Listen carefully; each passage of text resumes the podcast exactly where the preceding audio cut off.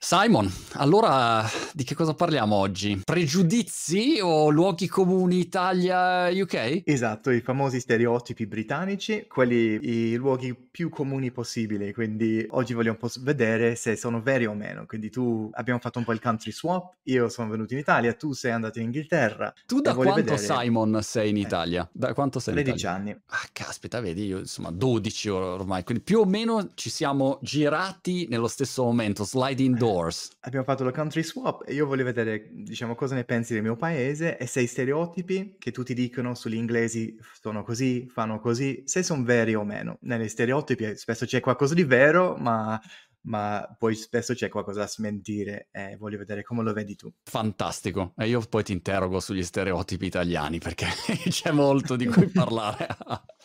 Sì, se, se suona il mandolino, tutto questo. eh, classico. Va bene, partiamo. Partiamo dal primo. Allora, il primo stereotipo, dalla tua esperienza, 12 anni in Inghilterra, è vero questo. I britannici bevono sempre il tè. Vero o falso?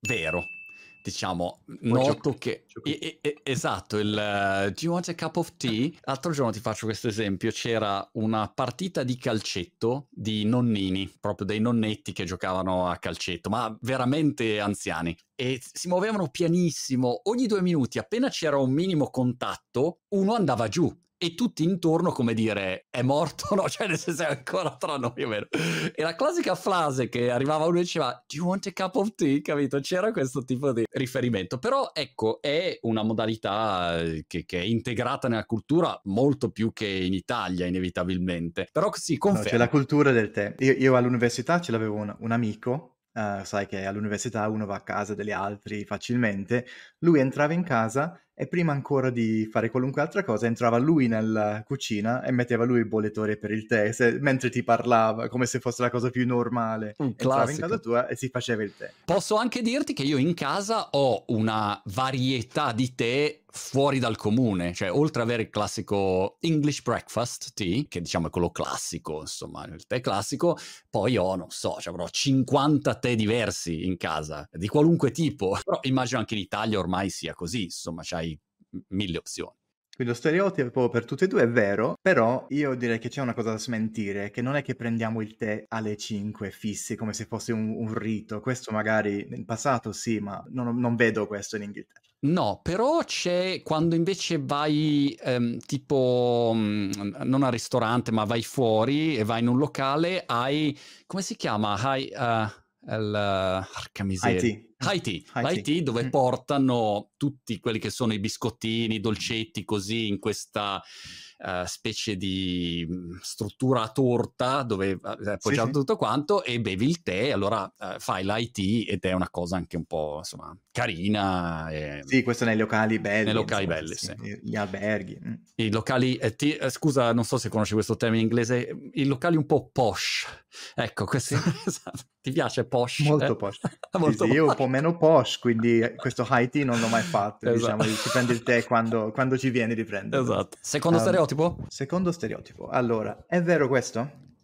tutti sanno che i britannici amano stare in coda, cioè vogliono proprio fare la fila, sono organizzati, si mettono in fila per qualunque cosa. Assolutamente sì, lo confermo dalla mia esperienza e io ho questo enorme problema sulla coda ed è sempre la stessa situazione. Allora, c'è eh, un posto, non so, dove bisogna fare la coda, cioè, cioè bisogna andare a, non so, a prendere il caffè. Io arrivo, magari arrivo prima degli altri, e mi metto, come dire, vado vicino no? alla cassa. La coda però parte da un'altra parte e quindi dopo un po' io sono fuori dalla coda. Quindi, eh.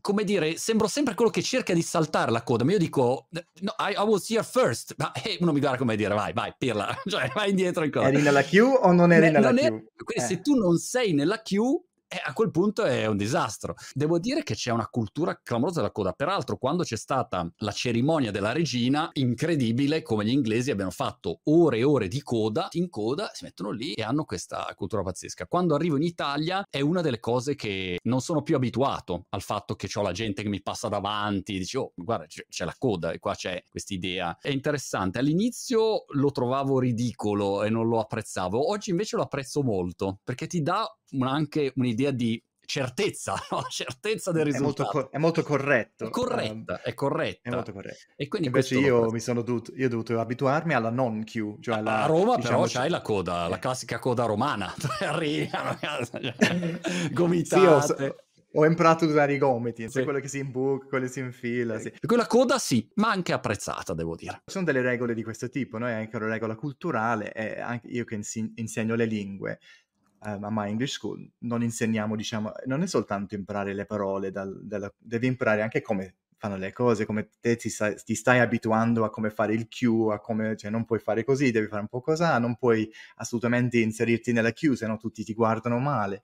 E questa è una cosa da, um, da cultura che bisogna imparare quando vai nel nuovo paese. Come comportarti? Devo dire che mm, è interessante anche eh, in auto, ad esempio, una cosa che io faccio sempre sbagliata è sulle rotonde, c'è la rotonda, no? E, e se tu prendi la rotonda e vuoi andare dritto, no? C'è la rotonda e poi vuoi andare dritto, non è che stai sulla parte destra della rotonda come farei in Italia, no? che pigli la rotonda, ando coio coio e poi giro e poi metto la freccia e vado dritto. No, cioè tu devi stare dalla parte, de- diciamo, sinistra della, della, rotonda, perché poi eh, ti serve per andare dritto.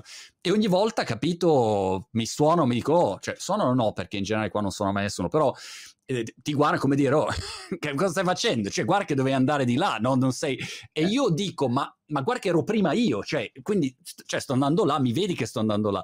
È proprio un mondo diverso, un approccio te, diverso. Te lo, giro, te lo giuro, io faccio il contrario, faccio sempre il giro, giro. Ora dobbiamo invertire destra e sinistra, però io faccio sempre il giro, sta in Italia, rimanendo a destra e chi è con me in macchina dice perché fai così? Come dire, la, ma perché l'allunghi, no? Cioè non ha nessun significato. Eh. Invece qua devi stare e, e, questo è un altro errore che io faccio sempre matematicamente. Vabbè, questi sono due stereotipi e tutti e due veri. Perfetti, perfetti. Vabbè, questo vediamo se è vero o falso. I britannici sono ossessionati con la famiglia reale. They love the royal family.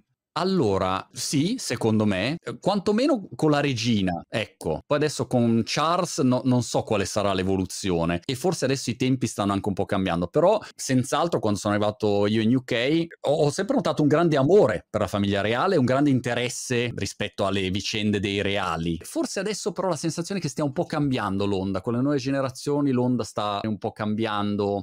Io lo vedo un pochino diverso in quanto secondo me c'è, eh, veniamo un po' rappresentati come questi amanti della famiglia reale perché quando vedi una cosa a Londra, una coronazione, un matrimonio, vedi tutte queste folle con le bandiere, che... questa gente c'è, c'è questa, questi fans, questi tifosi della famiglia reale, sono tanti, però secondo me non, non sono oltre un 10% dei oh. britannici. Next, allora, questo vediamo, i britannici bevono troppo.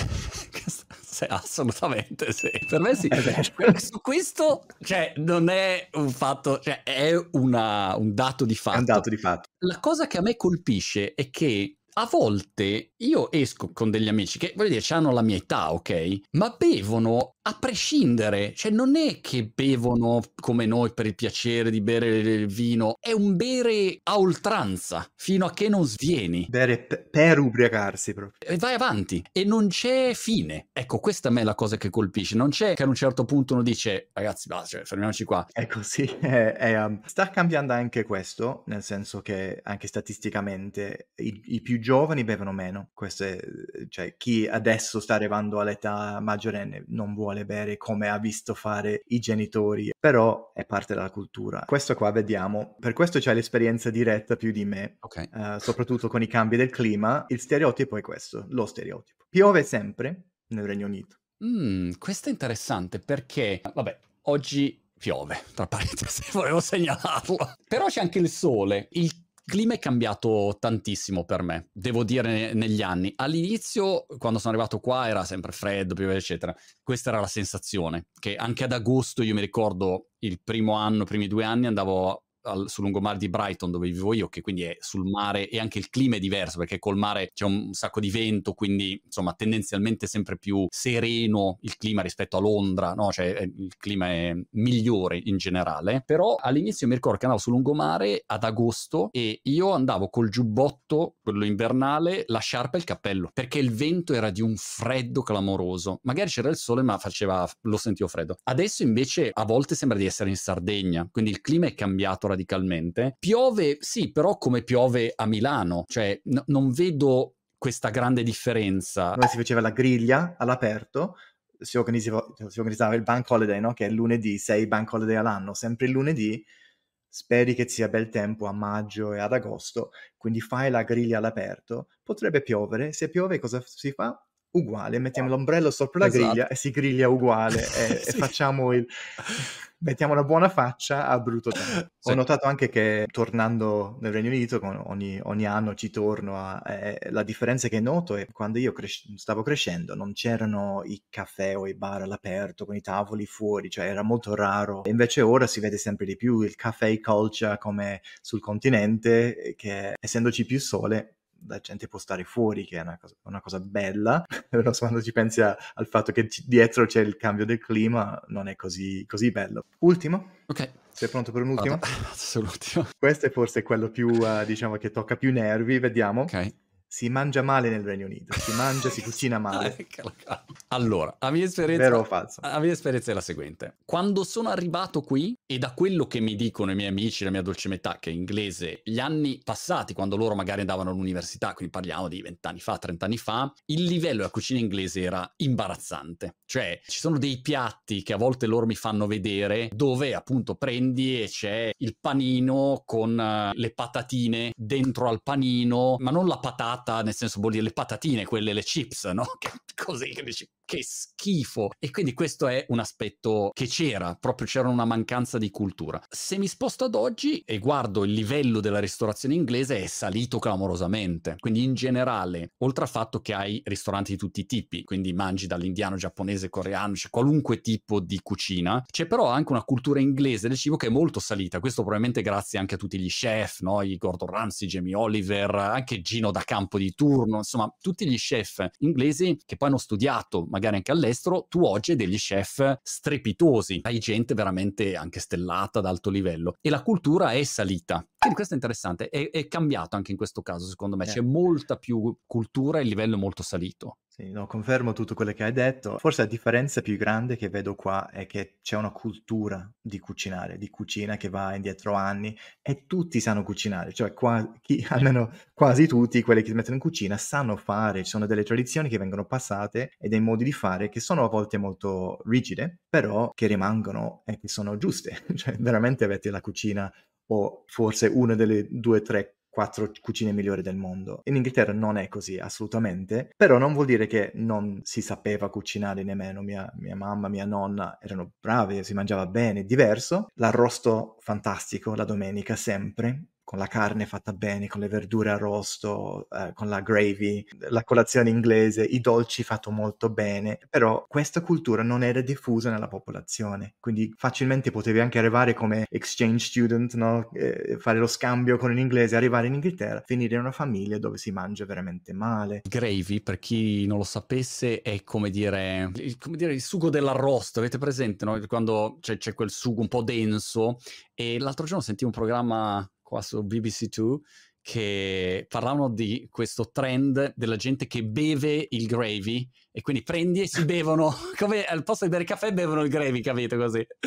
Che io dicevo, ma chi lo beve il gravy? E poi ho visto mio figlio di 14 anni che si beveva così, quindi dici, wow, mamma mia. L'altra cosa che secondo me sta cambiando è la disponibilità degli ingredienti, perché magari 30 anni fa, cioè in Italia chiaramente c'è una cultura, a parte tranne me che non ho mai saputo cucinare, adesso ho fatto un corso di cucina qua in Inghilterra peraltro, però in Italia, cioè, vuoi una mozzarella, ce l'hai, l'olio è buono, la, la pasta ce l'hai, cioè hai tutti gli ingredienti, pomodori sono buoni. Quindi anche se sei negato, metti insieme tre ingredienti buoni e tu sei a posto. Invece qua la mozzarella non ce l'avevano, se non importarla e via così. E tutta una serie di ingredienti non ci sono. I pomodori non è che c'hai San Marzano che ti sbucano fuori a Birmingham, per cui era tutto importato. Adesso però gli ingredienti anche stanno cambiando perché ci sono tutte le coltivazioni, diciamo, uh, fatte organiche qua. La mozzarella c'è Lavenstock, mi sembra, che fanno la loro mozzarella, che devo dire è buonissima. E poi ovviamente c'è un'importazione totale, quindi hai qualunque tipo di ingrediente, vuoi l'olio d'oliva buonissimo, eh, c'hai tutto quello che vuoi. Per cui anche questa è una cosa che è cambiata, mentre prima magari non avevi proprio la materia prima, quindi non era facile oltre alla cultura. Però anche da quel punto di vista devo dire grande differenza. Complessivamente se uno viene a Brighton ce n'ha di posti dove mangiare bene, al ristorante, ecco, anche inglesi non ci si lamenta. Però chiaramente poi due trenette al pesto mi mancano, insomma, questo devo dirlo. Questo l'abbiamo un po' smentito come stereotipo. Poi se sei d'accordo possiamo fare la stessa cosa con gli stereotipi italiani in un altro video. Dobbiamo farlo. Assolutamente. E vedere che cosa succede. Simon, super interessante. Ovviamente era interessante parlare di questi argomenti legati alla cultura inglese e per chi vuole imparare meglio inglese vi ricordo My English School, dategli un occhio perché oltre a Simon insomma è una realtà super interessante che ti può essere utile per imparare a migliorare il tuo inglese che non è solo fatto di parole, è anche fatto di cultura. Simon, esatto. alla prossima. Vai, grazie.